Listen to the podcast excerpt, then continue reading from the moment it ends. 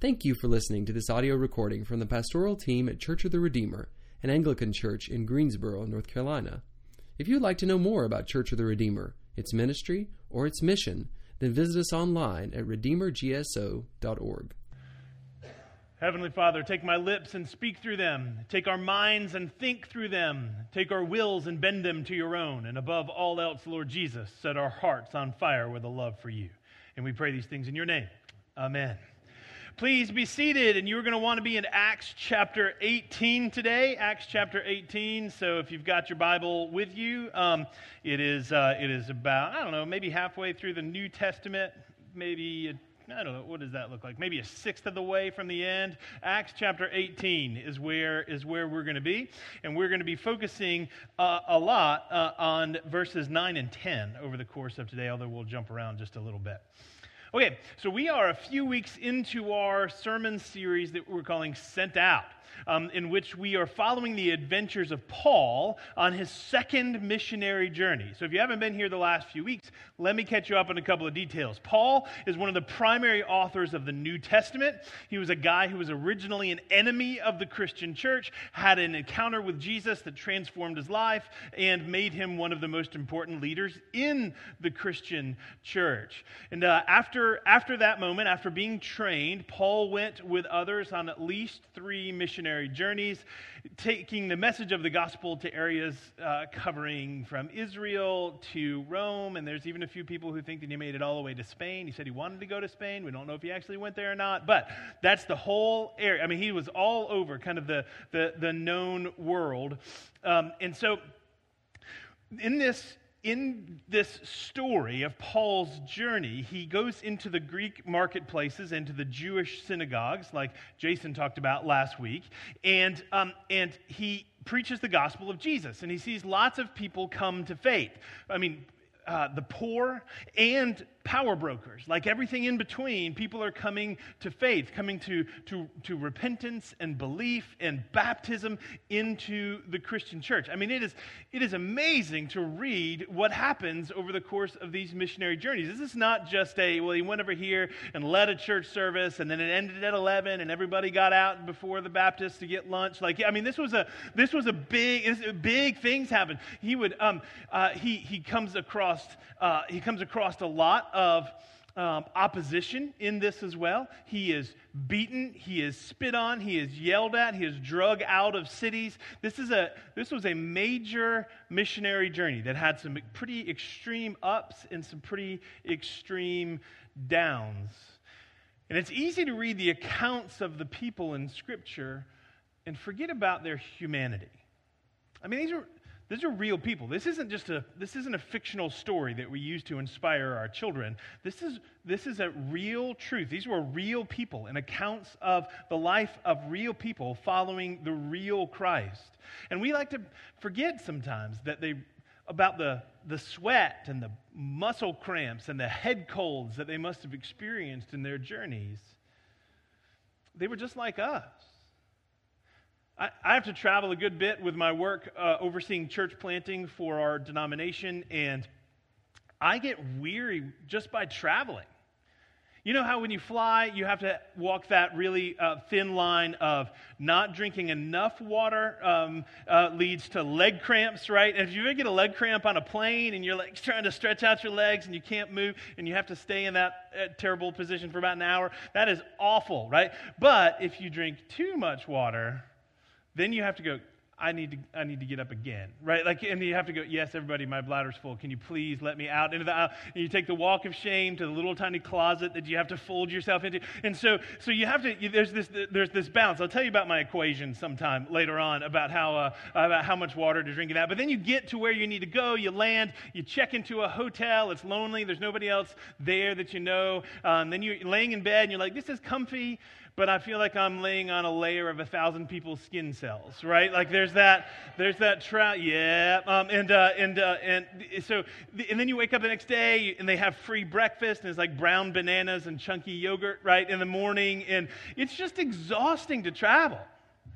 It's just weird. And these are on air-conditioned, I go from an air-conditioned plane to an air-conditioned airport to an air-conditioned hotel. Everything's supposed to be as comfortable as possible. Paul, at this point, when we catch up to him in Acts chapter eighteen, he's about to go into the city of Corinth, and he has traveled over fifteen hundred miles, either on foot or on the back of an animal, dusty, dangerous roads, not by air-conditioned airplane. The man must have been exhausted and hurting. Like, I've never walked through an airport and been pulled off to the side and beaten and then drug out of the airport.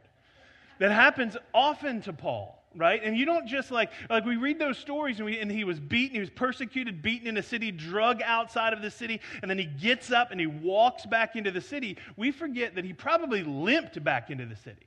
I mean, he, he just got the snot beaten out of him, right? You don't just shake that off. That lasts for a while. And then you got to get on a donkey and ride for a bit. I mean, he must have been exhausted, physically, mentally, spiritually exhausted. And so he comes to Corinth. What's God going to do with Paul? I mean, if God sent him on this mission, he probably should have taken into consideration human frailty um, and the fact that that we can burn out and that we can uh, and that we can falter. Uh, and so, does God just ride Paul like a like a horse until it falls over dead, and then just find somebody else? Is that is that the way this works?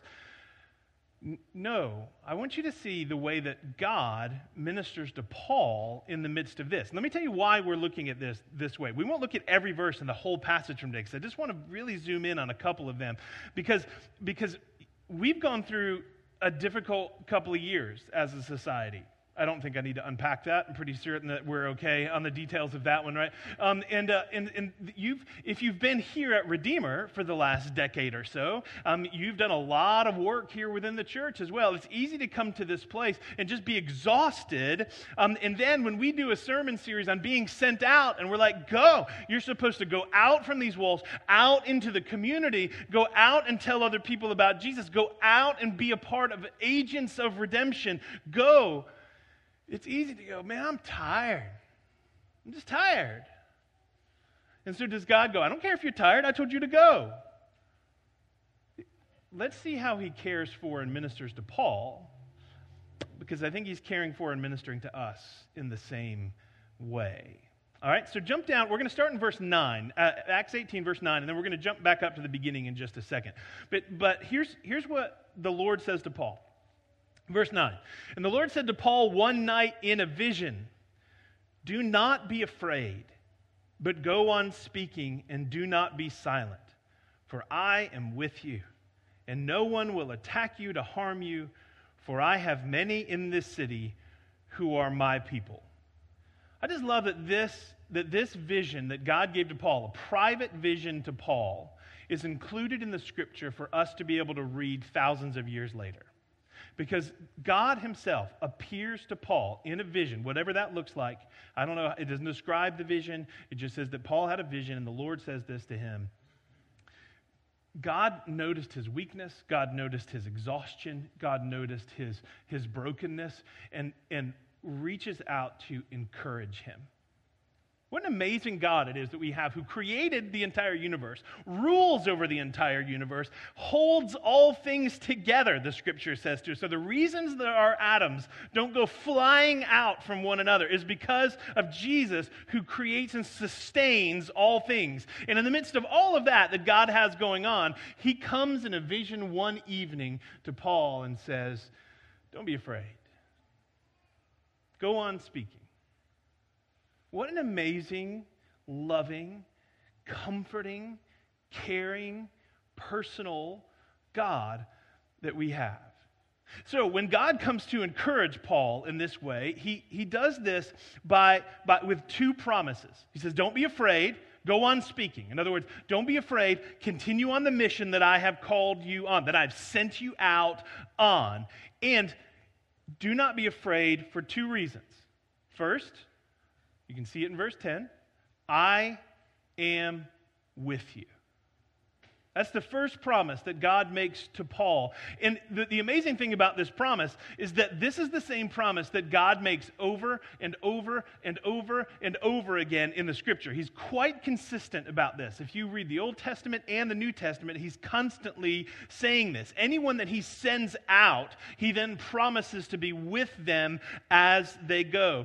Just two kind of random examples. Okay, Deuteronomy thirty-one, Moses has been leading the people. He is now gone. They're going to they're, they're trying to adapt to having a new leader in Joshua. Joshua's about to take them into the promised land and told them there's going to be a lot of war ahead of them as well and difficult things. And in Deuteronomy thirty-one, it says, "It is the Lord who goes before you.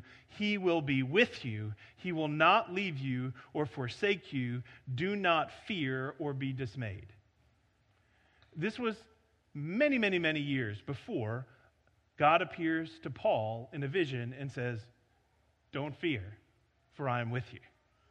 Right? So God sends, sends his prophets into the people of Israel, and they're going to get beaten up and, and, and led out of the city sometimes as well. And in, in Isaiah forty-nine, God comes to Isaiah and he says this, "You are my servant. I have chosen you and not rejected you. So do not fear, for I am with you. Do not be dismayed, for I am your God. I will strengthen you and help you." Right? This is two of over eighty times in the Scripture where God tells people that he has sent, that he is going to be with them, promises to go before them. And, and for us, we like to look at the New Testament as it applies directly to us in very specific ways. And God, in what we call the Great Commission, Jesus says to us, "Go and make disciples of all nations and baptize them and teach them to obey everything I have commanded you." And then how does he end that passage in Matthew chapter twenty-eight? He says, "For surely I am with you always until the very end of the age."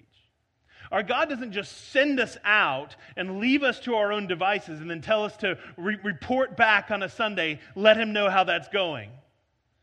But that he says, "I'm going with you. I'm not sending you anywhere without me." And friends, as Christians, for those of us who are Christians in this room, our greatest desire is the presence of God. That should be our greatest desire in all of our lives, is the increased presence and intimate knowledge of God himself. That's what, that's what our eternal life is going to look like, friends, is the eternal presence of God. And so when he promises, "I will be with you," that is a significant promise and the sweetest of encouragements. All right, so the first promise that God makes to Paul to encourage him is, "I will be with you," personally with you. Second promise that he makes to him is he says, "Do not be afraid, I will be with you, and I have many in this city who are my people." That's the second way that God encourages Paul. "I'm going to be with you, and I have many in this city who are my people." Paul's like, "I'm kind of afraid." God says, "Don't worry, I got a guy. Right? I got... I got a guy. He's in uh, he's in Corinth. He's going to be okay. I have many people in this city who belong to me." We don't have to be afraid because there is the church in the city. Because the people of God are in the city. So let's examine this a little bit more. This this This phrase, "Do not be afraid, for I have many people in this city who are mine," or who belong to me. First, there's a bit of an uncomfortable truth with this. This phrase from God reveals that some people are his and some people are not. Right? He says, "I have many in this city that are mine." He doesn't say, "Everybody in the city is mine." He says, "I have some people." And that's an uncomfortable truth um, that that uh, that feels exclusive or divisive. Well, I will say this: God is not exclusive. He desires all people to repent, to believe, to be saved, and to be counted in his number. All people, every tongue, tribe, and nation, he desires their repentance and their to belong to him. He has gone through great pains to make sure that this is not an exclusive club or a closed family. He has come to be one of us in the person of Jesus, to die an atoning death on a cross, to be buried in a tomb, to rise again and then ascend into heaven in order to offer us the opportunity to not be outside of the people of God. God has gone through great pains to make sure that the opportunity to belong to Him and to be one of His is offered to you and to all people. That's what, that's what the majority of this book is about. So this is not an exclusive statement, but at the same time, it's also a very challenging statement, because the fact that there are some people in the city that belong to God should be an encouragement to Paul. But the fact that there are other people who don't belong to God in that city is exactly why Paul is there, to try to bring the good news to them. So the gospel that we believe in places like Ephesians two says that through Jesus, those who are far away have been brought near. In Romans chapter five, it says that we used to be enemies of God, but that we have been reconciled to Him by Jesus. There is a, there is an, there's an out and there's an in. There's the people of God, and there are people that are outside of the people of God. And the people of God don't, don't, are not then supposed to look out with crossed arms and lifted up noses and go, huh, look where we are and look where you are. But rather we are sent out to say that the blessings of God, the, the community of God, the presence of God, the forgiveness of God, the, the beauty of God can belong to you, and it has come through the work and the person of Jesus Christ. That's why we are sent out. Mission is about changing the fact that some people belong to God and some people don't. That's why God says to Paul, be encouraged and go on speaking. In your encouragement, go on speaking about this truth that you know to other people as well. The role, the purpose of mission is to participate with God in the work that He's doing. And the work that God is doing, as we see throughout the Scripture, is that God is making a people for Himself. That's what we see throughout the, the overarching narrative that is in this book. This is not just a book of a lot of bullet-pointed wisdom for how you can have your best life now. That is not what this book is, is about. Uh, this book is about the glory of God and the work that God is doing within the world to redeem His fallen creation, and that is us. And mission is about participating in that. Buddy Hocutt mentioned this uh, a couple of uh, a couple of weeks ago in his sermon, that God is about making a people for Himself. Briefly, to go through this the, the story at a thirty thousand foot level, we see this at the very beginning of the Scripture in Genesis, when God creates everything, and then He creates Adam and Eve, and then He takes them to the edge of the garden. He says this, this amazing phrase that we call the cultural mandate: be fruitful, multiply, fill the earth, and subdue it. Be fruitful and multiply. Make more people. Make more people that are that belong to God and participate in the things of God. And then throughout the Scripture, we see this is God's plan. Even though sin enters the world in, in Genesis chapter three and skews this plan and how this is going to work out, um, that this is the plan that continues. That after, after Adam and Eve, when we get to the point of Noah, when God kind of resets the earth, wickedness has spread across the earth, and so he, he sort of resets things and He saves Noah. When Noah comes off of the ship, off of the ark, he comes off, and God says to him, be fruitful, multiply, fill the earth, and subdue it. Make a people.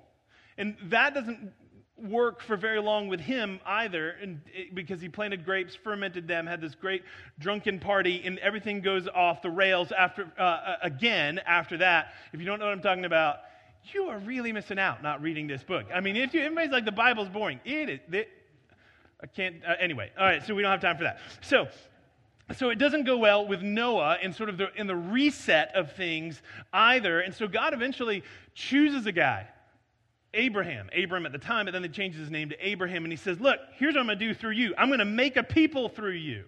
That's what He promises to Abraham. I'm going to make a people through you. I'm going to give him a land. I'm going to bless him. He gives him all these promises, but He says, I'm going to make a people through you. And then when those people end up getting, getting taken as slaves by, a, by Egypt, God sends Moses to bring out His people. What is it? Let my people go, right? That's the big, my people. You see, there's this constant phrase of God saying, I'm going to be your God, you are going to be my people, and of God saving His people. When the prophets are then later on John sent to Israel, they're constantly calling them back to say, this is how you act as the people of God. And when Israel didn't really live into that either, and the prophets kept coming and saying, God is going to fix the fact that you're having a hard time being my people. And that ultimately comes true in the person of Jesus Christ, who comes and lives as a person of God should, living sinless, fulfilling the covenant of our end of the agreement with God, of being his people, uh, and then of dying on the cross in atonement for our sins, and in his resurrection, opening the door for all of us through faith to become children of Abraham, people of God. All of this is about the people of God. And then, then the resurrected Christ, he, he breathes on his disciples just before he ascends. He breathes on them, which looks back to Genesis chapter one and chapter two, when God created man from the earth. He breathed life into him. And then he said to Adam, be fruitful, multiply, fill the earth, and subdue it. Now Jesus, the resurrected Christ, breathes on his disciples and receive the Holy Spirit. And then he says, go and make disciples of all all nations. Be fruitful, multiply, fill the earth, and subdue it. Make a people. Make disciples.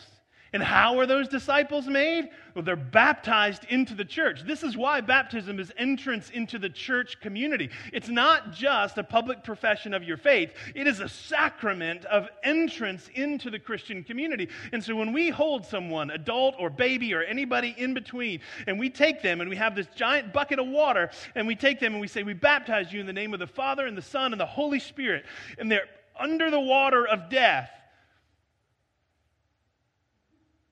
and then we bring them back out from the water like this, and the first thing they see as the water is streaming off of them is the face of the community welcoming them. That's why we don't do baptisms by ourselves in like our baby pool in the backyard, right? This is a communal thing, and our faith is a communal faith. God has been making a people, and so the mission of God is making a people for himself, and now Paul, who is a part of that mission, God is saying, be encouraged, don't be afraid, because I have people here. The mission of God is making a people for God. It is God's mission that we are then a part of. And so the church is the result of mission and the actors within mission as well. And God says to Paul, take the pressure off your own shoulders. Individual uh, evangelism is not just an individual sport. Evangelism is a team sport. Mission is a team sport. Be encouraged, because I've got people here. And you're going to be serving and working and being protected by them. So Paul, in his weariness, is asking, what's gonna, what's awaiting me next? Am I going to get beaten up here too? What's next? What's going to come next? Like another pandemic? What's going to come next? And God says, don't worry, because I have people here. Let me ask this question. How do we live here at Redeemer?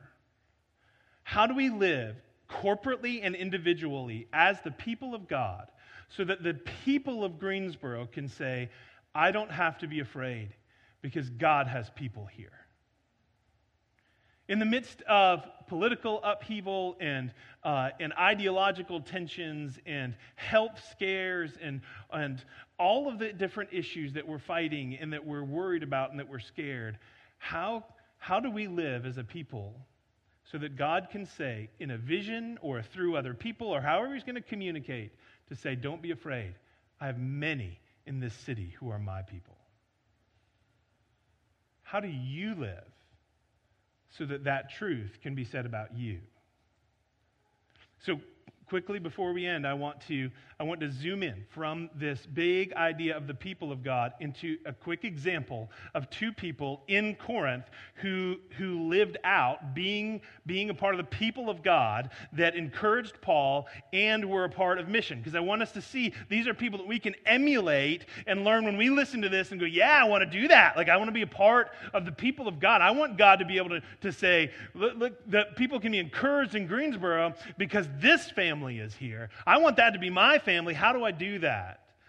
All right, so let's look up at verse one It says this: after Paul left Athens, he went to Corinth, and he found a Jew named Aquila, a native of Pontus, who had recently come from Italy with his wife Priscilla, because Claudius had commanded all the Jews to leave Rome. So the reason they had left Rome is because there was a persecution in Rome, and so they have now come to Corinth, and the Scripture doesn't tell us, and they were really encouraged when Paul came to them. It actually says that they are going to be used to encourage Paul, but isn't it amazing that all of these people are experiencing persecution together, and their being together in it is encouraging, and that they shouldn't be afraid. Okay, so you have Aquila and Priscilla, and Paul went to see them, it says, and in verse three it says, because he was of the same trade, he stayed with them and worked, for they were tent makers by trade. So, Aquila and Priscilla, really important people in the Scripture. Love Aquila and Priscilla because they're they're not overly developed as characters in the Scripture, but they, they pop up in really important like one-liners here and there of things that they do to show how important, like Paul gets all the all the glory for the work of, of mission and his missionary journeys, but it's people like Aquila and Priscilla and Timothy and Titus and so many others who are surrounding him that did a great portion of the work as well. So Aquila and Priscilla, models for what it means to be active as the people of God on mission. So what did they do? First of all, it says that Paul stayed with them. So hospitality is a part of mission. Hospitality is a part of mission. Letting people into your home. And when you're like, oh, but my home is dirty, and I've got to clean it all up, and I've got to, we like would actually have to do the dishes, and I don't even know where the vacuum is. Look, people will need to enter your life exactly the way that it is right now. They don't need your cleaned up space. They don't need your, the perfect side of you, because their house is as dirty and as nasty as yours. And they need to be with you in the midst of your life. Open up your home. House a fellow. Every year we're looking for people to, to house fellows in our fellows program. Get them into your home. Open up your house. Be like, somebody's going to live with me for that many months? Yes, they are. And you can encourage them and bless them. And you know what? That kind of hospitality is going to bless and encourage you as well. Have dinner with your neighbors. One time when we planted a church outside of Atlanta, we we uh, my uh, my son was uh, got to be good friends in kindergarten with another kindergarten kid, and uh, and so they were playing a lot together. So we said, well, why don't we have him over with his parents? We'll have his parents over for dinner. You guys can play. We'll get to know them. This will be great, right? So so uh, so we were eating dinner with the parents. Kids were all Legos or sharp knives or something. They were playing, and um and so we were at dinner, and it was really awkward. Like, they weren't really talking to us, and, I mean, it was, the conversation was hard, and then it started to loosen up, and we started to actually be able to have some conversation, and it went fine. Before the evening was over, here's what they said to us, what they admitted to us. They said, we've lived here outside of Atlanta for six or seven years, and yours is the first house that we've been in other than our own. And so when you invited us, we didn't know what you wanted. They were like... Uh, they were like, this quote, unquote, right? We didn't know if you were going to try to sell us Amway. We didn't know if you were swingers. Like, that's what they said to us. I was like, how far have we gotten away from hospitality in our culture that the ulterior motives come down to Amway or being a swinger is why we would bring you over for dinner? There's got to be something else, like conversation may be part of it, right? We have moved away. We've become so cynical and so scared and so isolated and so individual that we see other people as enemies or scary, or should we let them in our house, or what are they going to say if they come in our house? We've got, friends, we need to get back to the gospel, and part of the gospel, of the gospel is just radical hospitality. Let people into your home, into your life. How's your people from work come eat with you? Look, we're, we have to replace our deck pretty soon. I'm going to stand up here and go, friends, we need you to come over and help us rebuild our deck because it's rotting and everybody's going to fall into the ground. Come hang out with me. I will buy you pizza, right? I mean, that that that, that might not be an official church announcement, but I'm going to... I'm just putting you on notice. Um, and so do things together. Hospitality was a part of Aquila and Priscilla. And you know what else? It wasn't just Paul, it was other people as well. In Romans chapter sixteen, Paul mentions Aquila and Priscilla again, and he says, "Greet Priscilla and Aquila, my fellow workers in Christ, who risked their necks for my life, to whom not only I give thanks, but all the churches of the Gentiles give thanks as well. Greet also the church in their house, and greet my beloved," uh, I always mix up his name, Apen, Apen, Epi, we call him Epi, um, who was uh, who was the first convert to Christ in Asia. Do you see what happens? They start. They actually start having a church that meets in their house, and someone has come to know Christ through their hospitality and opening up their home. And because of their hospitality, there's one more person that is going to be gathered around the throne of God, that one day we get to meet him because he has come to know Christ through the hospitality of Aquila and Priscilla. Open up your homes. Just to love people, okay? A couple more things that, that they did uh, as well. I want to jump down, jump down some as well. We're gonna th- there's more details about this next week. I'm just gonna give a little bit of the narrative today. Look at Acts eighteen, verse eighteen. It says, "Paul stayed many days longer and then took leave of the brothers and set sail for Syria, and with him Priscilla and Aquila." Okay, so they were called to be traveling missionaries. They were called to leave their house, their home, their business, everything, and go and travel to, to preach the gospel. Maybe you're called to that. Maybe you are.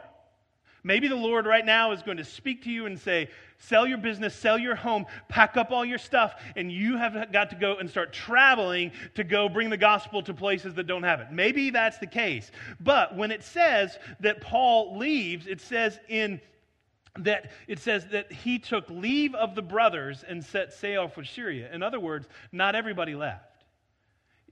Being sent out does not necessarily mean being sent away. Being sent out does not necessarily mean change the entire world for Christ. Your call might be, like Aquila and Priscilla, to pick things up and to move on, um, but it might be to just stay where you are, to serve well where you are, to work well where you are, to do your vocation well um, uh, with, uh, with the Lord and with mission in mind, to take care of your house in your cul-de-sac so that people go, there's good stewardship over here, um, and I want to be like that as well. They seem like good people. I want to be able to get to know them. How are you a missionary in your own area? Now, one last thing about Aquila and Priscilla that I want to challenge you with this morning.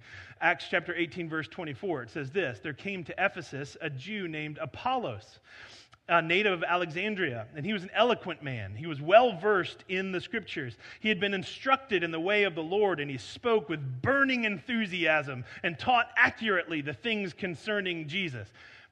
Man, I hope that somebody describes me that way someday. Like, what a great resume. Passionate about Jesus, teaches well, great enthusiasm. And then he and he began to speak boldly. And I love this in verse twenty-six. "But when Priscilla and Aquila heard him, they took him aside and explained the way of God to him a little more accurately." I love it. Like, he's burning with passion and he's preaching and he's doing a good job. But they're like, "Apollos, come have dinner with us and let us explain things a little bit better." They are pouring into Apollos. They are developing younger believers. And you are called to develop younger believers as well. I don't care how old you are.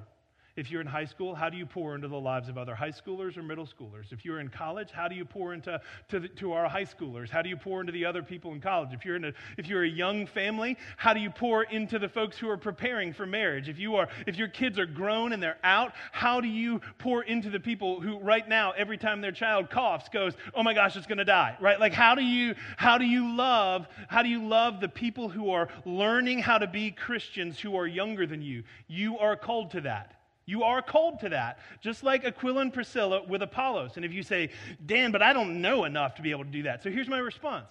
Learn.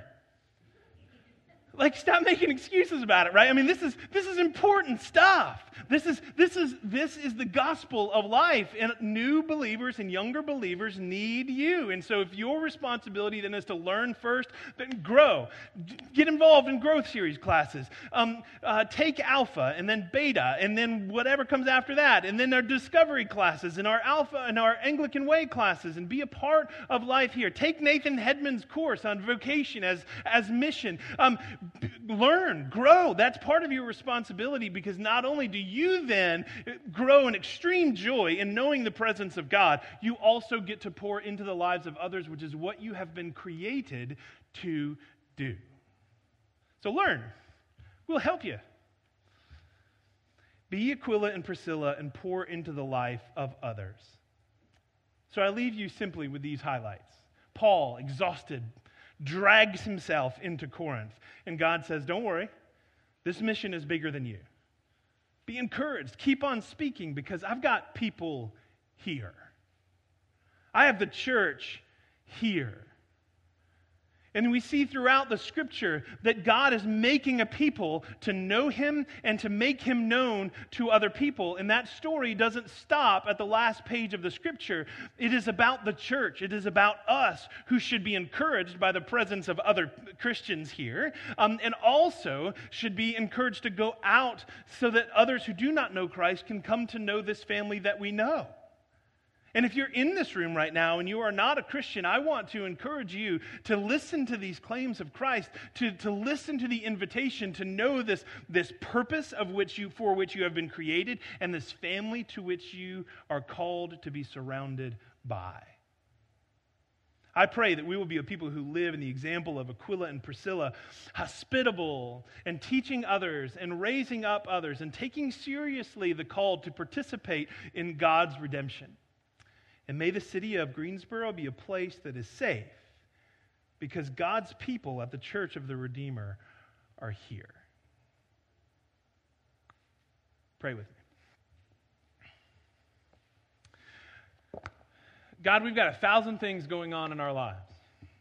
And sometimes it feels like when we talk about mission or evangelism or, or anything else, that it feels like one more thing. Lord, help it to not be one more thing for us, but help us to see all of the other things that we do in our life as a part of the mission that you've called us to. Just like Aquila and Priscilla used their business for the work of mission and encouraging Paul, help us to use our vocations in our as students or parents or business people or workers or, uh, or in school or whatever it is that we are, Lord, help us to be help us to be a people of God who are sent out. And let us be encouraged, Lord, that this is not an individual calling, but a corporate calling, and that you have promised to be with us, and that you are sending us as a part of a greater whole, the church. And Lord, let us reach outside of these walls with this good and great gospel that you have given us, that we can go to Greensboro. Maybe you'll send us to the ends of the earth as well, but first let's start with Greensboro. And how do we live as a people here so that the rest of the city does not have to be afraid, because your people are in their midst? Fill us with your Spirit, Lord. Fill us, the jo- fill us with the joy of your salvation and the boldness and eagerness of a missional heart, all through the power of your Holy Spirit. Amen.